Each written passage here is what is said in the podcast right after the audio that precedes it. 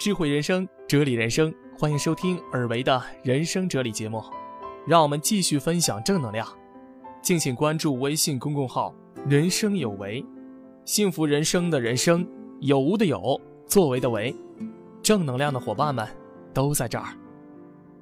本期节目分享的文章来自蒋子龙，题目叫做《时间》。人生的全部学问，就在于和时间打交道。有时一刻值千金，有时几天、几个月、几年，乃至十几年不值一分钱。年轻的时候，一天可以干很多事儿。在世上活的时间越长，就越抓不住时间。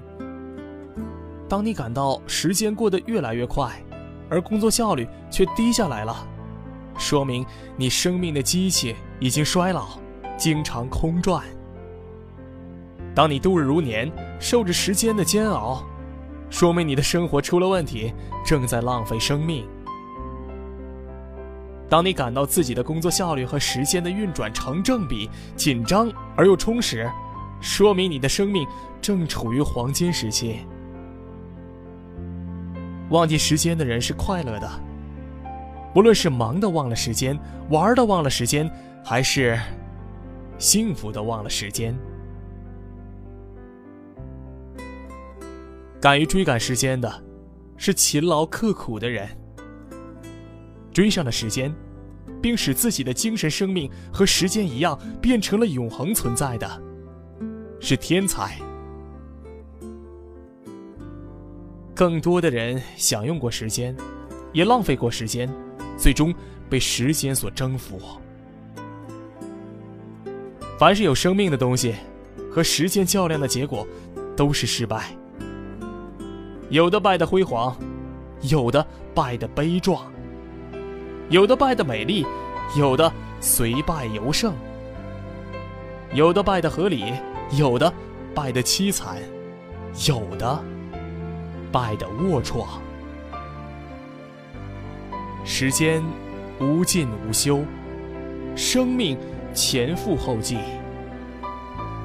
无数优秀的生命占据了不同的时间，使时间有了价值，这便是人类的历史。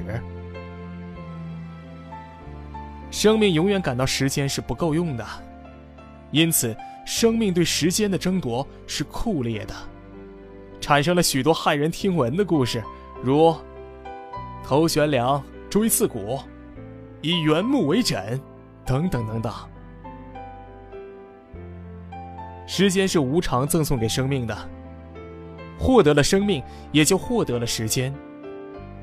而且，时间并不代表生命的价值。所以，世间大多数生命，并不采取和时间竞争、赛跑的态度。而是根据生存的需要，有张有弛，有紧有松。累得受不了了，想闲。拥有太多的时间无法打发，闲得难受，就想找点事儿干，让自己紧张一下。现代人的生存有大同小异的规律性，忙的有多忙，闲的有多闲，忙的挤占了什么时间？闲人又哪来那么多时间清闲？人生保健公布了一个很有意思的调查材料：一个人活了七十二岁，他的一生是这样度过的：睡觉二十年，吃饭六年，生病三年，工作十四年，读书三年，体育锻炼、看戏、看电视、看电影八年。饶舌四年，打电话一年，等人三年，旅行五年，打扮五年。当然，这是平均数字。通过这个平均数，可以看到很多问题，想到很多问题。每个生命都是普通的，有些基本需求是不能不维持的。普通人想度过不普通的一生，或者是消闲一生，该在哪儿节省？该在哪儿下功夫？听了这些调查数字，便会了然于胸。不要指望时间是公正的。时间对珍惜他的人和不珍惜他的人都是不公正的。时间对自由人和监狱的犯人也无公正可言。时间的含金量取决于生命的质量。时间对青年人和老年人也从来没有公正过。人对时间的感觉取决于生命的长度。生命的长度是分母，时间是分子。年纪越大，时间的值越小，如白驹过隙；年纪越轻，时间的值就越大，来日方长。时间呢？你以为它有多宽厚，它就有多宽厚。无论你怎样糟蹋它，他都不会吭声，不会生气。时间，你认为他有多狡诈，他就有多狡诈。把你变苍老的是他，让你在不知不觉中蹉跎一生，最终后悔不迭的还是他。时间。你认为他有多忠诚，他就有多忠诚。他成全了你的雄心，你的意志。有什么样的生命，就有什么样的时间。一个人有什么样的时间观念，就会占有什么样的时间。爱因斯坦创立的相对论，证明时间与空间和物质是不可分割的。任何脱离空间的时间，都是不存在的，也是没有意义的。人呐，如果能超光速旅行，就会发生时间倒流，回到过去。